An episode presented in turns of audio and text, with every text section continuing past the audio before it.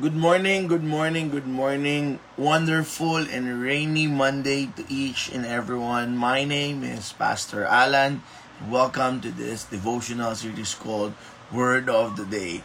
Today is October 12. Maulan dito sa Batangas. Me and my family visited our in-laws. So I am here right now with the beautiful house of my mother-in-law who's watching right now. Good morning sa aking napakagandang biyanan si Inay at of course ang aking napakagwapong biyanan na si Itay.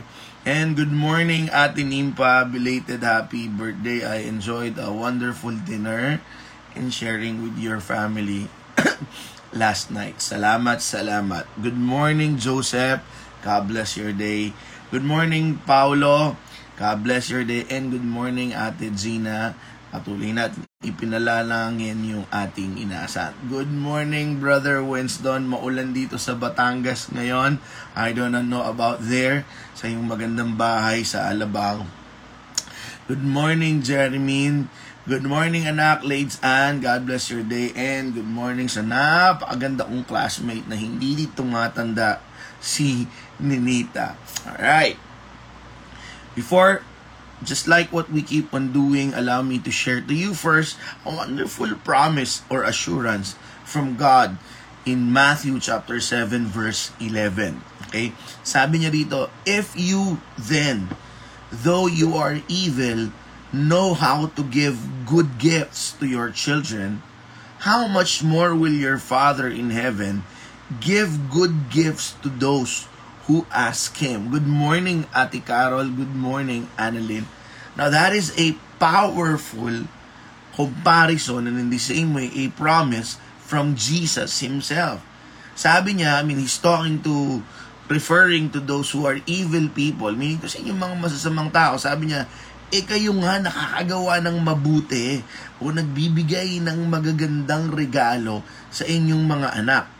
Then, sabi niya gano'n, paano pa ako? How much more will your Father in heaven give good gifts to those who ask Him? So this Monday morning, I want you to embrace and receive this promise.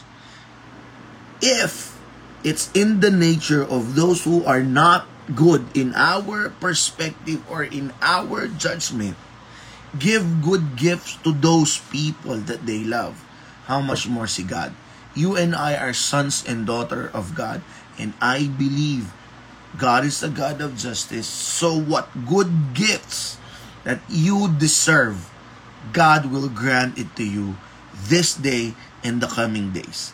Good morning, Brother Alan. Yes, it's rainy here again. Happy birthday sa yung dalawang magagandang pusa.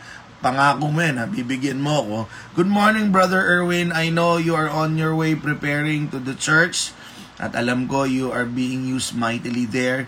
And mapalad ang simbahan na kinabibilangan mo ngayon dyan sa sa Canada. Eh, kung meron man nakikinig ng mga taga-simbahan mo ngayon dyan sa Canada, you take care of Brother Erwin because he is an asset to every church na mapuntahan niya.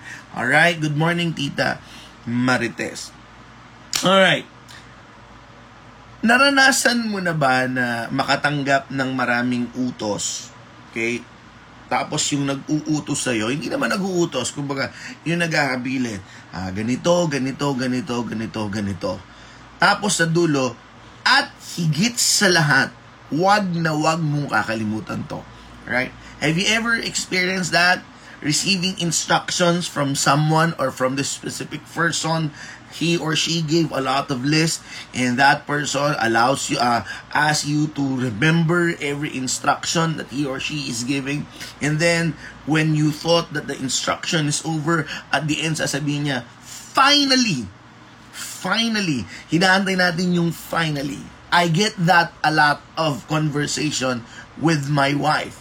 Meaning to say kasi kapag ka pagka inuutusan ako ng asawa ko Uh, kapag ka nagbibilin yung asawa ko, for example, don't forget to buy this, to buy this, to good, to do this, to do this. He gets sa lahat. My wife will say that. Finally, huwag kang lalagpas ng ganito. Okay? Because before, uh, I have a problem na kapag ka ako pinag-groceries niya, yung budget medyo nadodoble. Kaya minsan nag-aaway kami. Sabi ko, ganito lang ang bilhin mo eh. Sabi ko, ganito lang. Bakit ganyan kalaki? That is why I get this a lot.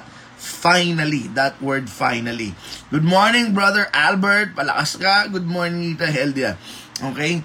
Laging sinasabi sa akin asawa ko, finally, hanggang dito lang yung gagastusin mo. Well, lahat tayo nakaka-receive nun. And even, even the Apostle Paul used the word finally as he gives his instruction to the Philippians. All right? And that is what we're going to talk about this Monday morning. Finally, whatever. All right? Finally, whatever. Finally means I want you to understand this is the most important. Don't forget. That's what finally means. That is the connotation of finally. And then, of course, whatever, meaning to say, whatever is emphasizing. Okay? Emphasizing something. So, our word for this Monday is finally in whatever it is about the bilin of Paul. It is about the guidelines of Paul for the Philippians that they should live by. And this is my prayer that each and every one of us will understand and in the same way apply it into our lives as we face the beautiful challenges, the beautiful gift of our lives this Monday morning at pagharap natin sa ating linggo. In the book of Philippians 4:8-9, Paul says, Finally, brothers and sisters, whatever is true, whatever is noble, whatever is right, whatever is pure, whatever is lovely, whatever is admirable, if anything is excellent or praiseworthy, think about such things. Whatever you have learned or received or heard from me or seen in me, put into practice, and the God of peace will be with you. Isa-isahin natin yung finally niya at yung whatever niya. Number one, and I pray, okay? Gawin natin lahat to. Hindi ito madali, it's challenging, but I guarantee you it's doable. In anything that is challenging and it is not easy, can be better or good for us. Whatever is true. Paul says, whatever is true. Now, you and I know whatever is true means. Kung ano lang yung totoo, yun lang yung isipin mo. Kung ano lang yung tama, kasi yung susunod doon, whatever is true, you should have, listen to this, an idea or probably a solid foundation of what is true and what is not to you. Whatever your truth is, if it is aligned with the values of God, if it is aligned with the Word of God, and if it is aligned, all right, with the compass, with the moral values that you have, then Paul says, think of such things, whatever is true. But I pray, marami sa atin, iba-iba tayo ng truth na tininindigan. Okay? Yung iba sa inyo, gusto, action speak louder than words. Yung iba naman sa inyo, ang gusto, speak rather than action. Yung iba sa inyo, both. That's just, that's just an example, alright? But I pray, I pray that may you have a certain hold on what is true based on the values and words of God. At sabi ni Paul, yun yung isipin mo.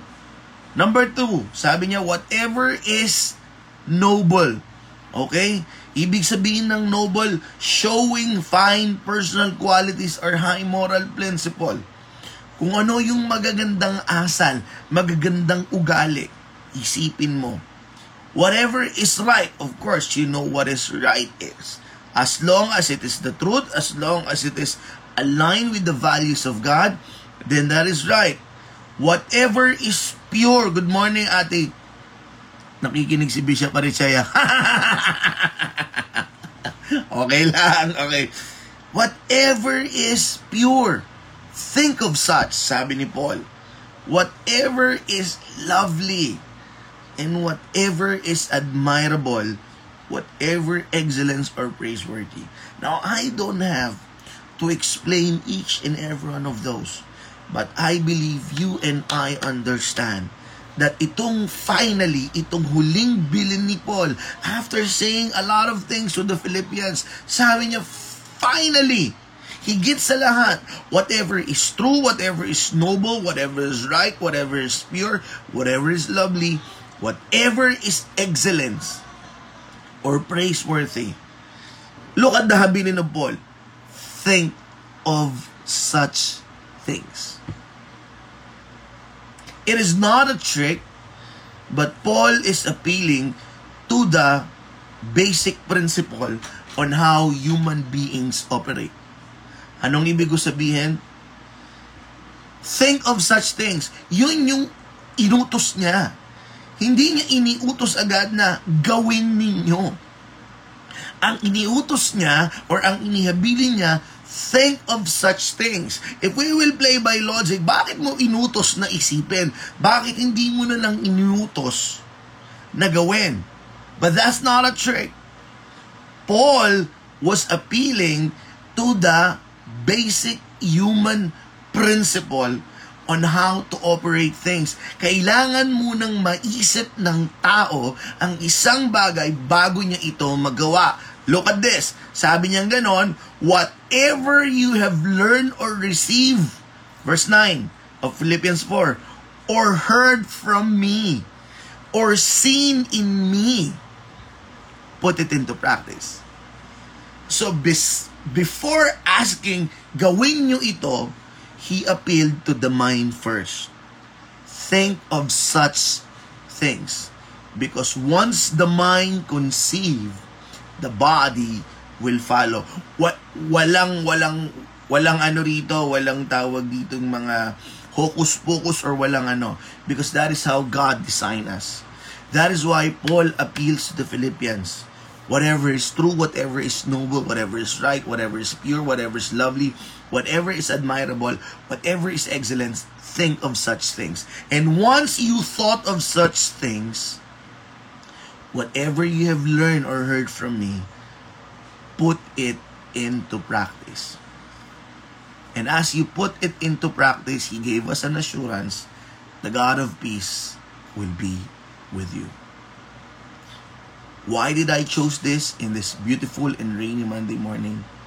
Ang pinakamatinding kalaban natin, ang ating kaisipan. Ang pinakamatinding challenge natin is our mind. Diba? Sabi nga ni Paul, be transformed by the renewing of your mind. Because if this mind is blessed, if this mind think of whatever is true, noble, right, pure, admirable, lovely, and excellence, the body will follow.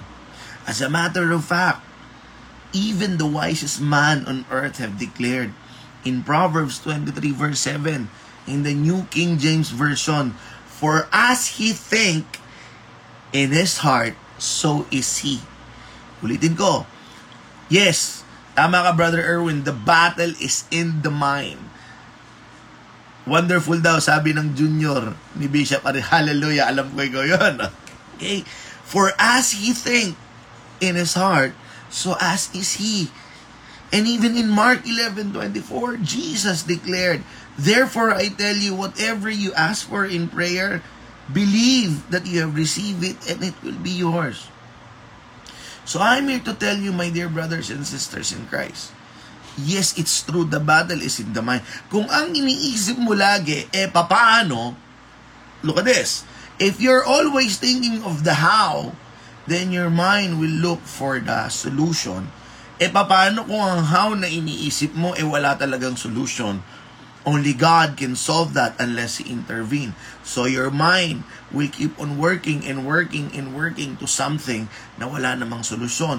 Because nasabi ko na to again and again, lalong-lalo na pag nagka-counseling ako, pag nagko-coaching ako, Our mind is programmed to look for solution, but our mind is not programmed to identify what problem to solve, what problem to identify if it has as a solution, if if if it has a solution or doesn't have a solution. All it does is to solve problem. But if we keep on thinking that, gagana ng gagana yan, mapapagod, may stress ka. ma-anxious ka, madidepress ka. If your mind kept on thinking about worries, eh, sabi na nga ni Jesus, do not worry. Eh. Kasi it will not be good for the mind. If your mind will keep on thinking negative thoughts, puro chismis, puro yung mga ginawa sa'yo, pa-victim ka, you will have a very, very, sorry for the word, a very, very miserable life. Kasi the battleground is in the mind. Thus, sabi ni Paul, you know what? Think what is true. Think what is noble. Think what is right. Think what is pure. Think what is lovely. Think of what is admirable. Think of what is excellence. And I guarantee you, you will put it into practice. Now, for those of you who are in a situation, you don't know my situation, Pastor. I am in a life that it's very difficult or very difficult to see ang mabuti at maganda at maayos sa buhay ko.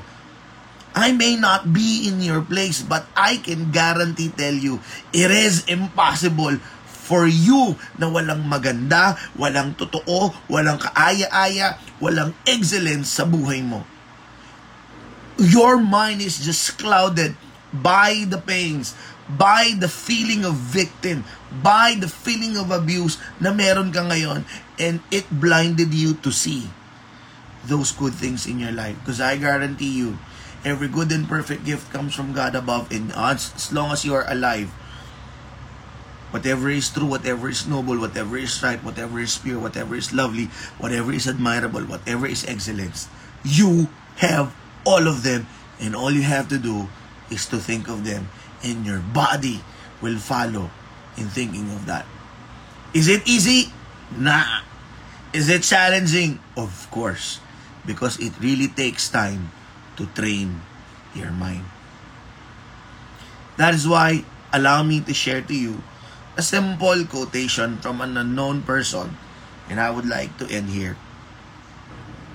Be careful of your thoughts for they become your words. Be careful of your words, for they become your actions. Be careful of your action, for they become your habits. Be careful of your habits, for they become your character. Be careful of your character, for they become your destiny. Ulitin ko. Be careful of your thoughts, because your thoughts will become your words. Be careful of your words, because your words will become your actions. Be careful of your action because your actions will become your habit. Be careful of your habit because your habit will become your character. Be careful of your character because your character will become your destiny. In all of those cycle all started. Good morning, Carlon. Good morning, Tony. All start in the power of your mind. That is why naniniwala ako this week ahead is way better, greater, and more beautiful and brighter than last week. Embrace that, kapatid. Because God's grace and mercy are new every morning. The week ahead of, of us far greater, far better, far brighter compared last week. And you can contribute to that by thinking what is wise, what is true, what is noble, what is right, what is pure, what is lovely, what is admirable, and what is excellence. If you think of such things, Paul gave a promise, the God of peace will be with you. Tingnan mo yung premyo. Peace of mind. Sometimes we ask for, Lord, give me peace of mind. This is the path to the peace of mind. Think of this such things. Because the truth of the matter is, masakit to.